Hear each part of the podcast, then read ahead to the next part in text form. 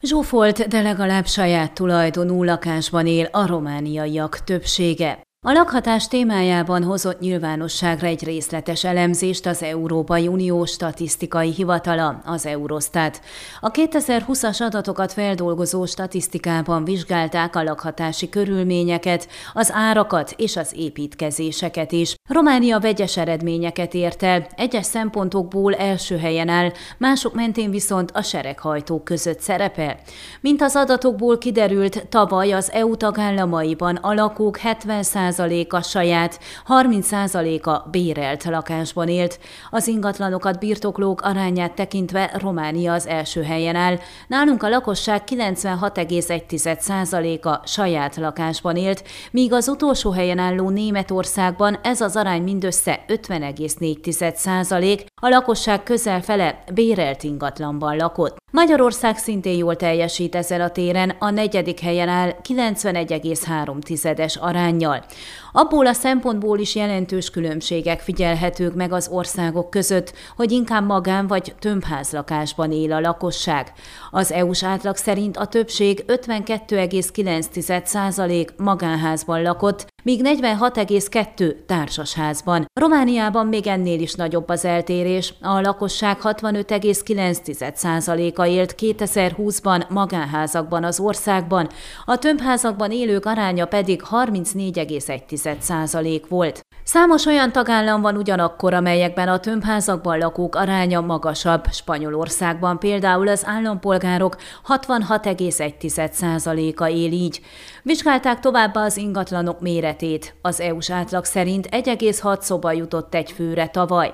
Ebből a szempontból legjobban Málta áll, ahol 2,2 szoba jutott egy főre, az utolsó helyen Románia szerepel 1,1 szobával fejenként. A háztartások mérete már más képet mutat. 2,3 személy élt egy fedél alatt átlagosan az EU-ban, az első helyen álló Szlovákiában 2,9, az utolsón Svédországban 2.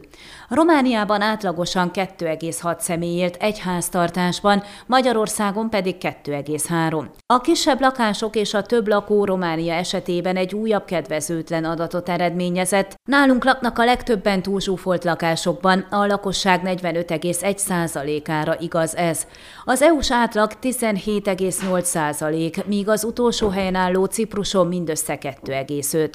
Az életminőséget a lakás mérete mellett annak állapota is befolyásolja. Tavaly az EU-s lakosság 13,9%-a küzdött szivárgó tetővel, ez az érték Romániában 10%, és ugyancsak 10% azok aránya, akik nem tudták megfelelően kifűteni otthonukat. A legrosszabb helyzetben a benti mosdó, zuhanyzó vagy fürdőkád hiánya szempontjából van Románia, miközben 21,2%-os arányjal torony magasan vezetjük a rangsort, az EU-s átlag mindössze 1,5%. Magyarországon is a lakosság mindössze 1,5%-a kénytelen mellőzni a benti vécét, zuhanyzót vagy fürdőkádat. A kutatás második fejezetében a lakásárak és a bérleti díjak alakulását vizsgálták.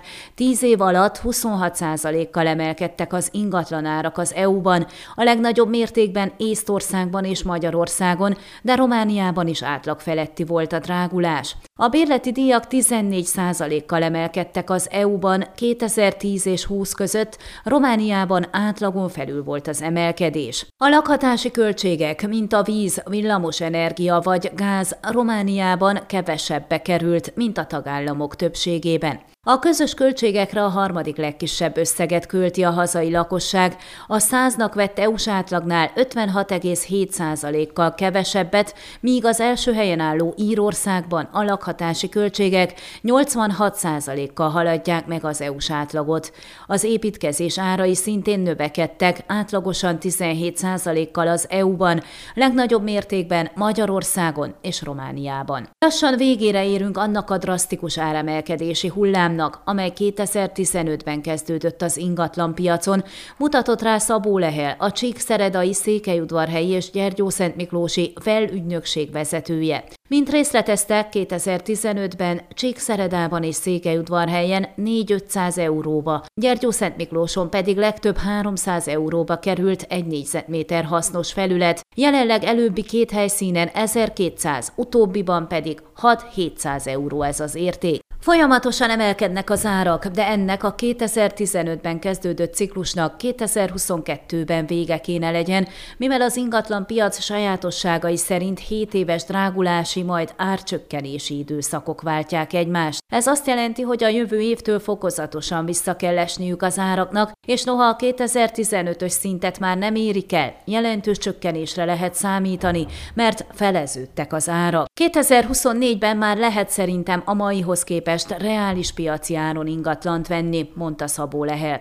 Hozzátette, szem előtt kell tartani, hogy mikor összeomlik az ingatlanpiac és lecsökkennek az árak, a bankok nehezebben fognak hitelt nyújtani, ezért ha valaki lakást vásárolna, gyorsan kell lépnie. Amennyiben azonban rendelkezésünkre áll a vásárlásra fordítandó összeg, érdemesebb várni, mivel néhány év múlva jóval alacsonyabban juthatunk hozzá az ingatlanhoz.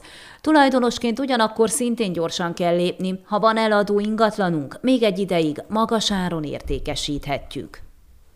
Ön a Székelyhon aktuális podcastjét hallgatta. Amennyiben nem akar lemaradni a régió életéről a jövőben sem, akkor iratkozzon fel a csatornára, vagy keresse podcast műsorainkat a székelyhon.pro portálon.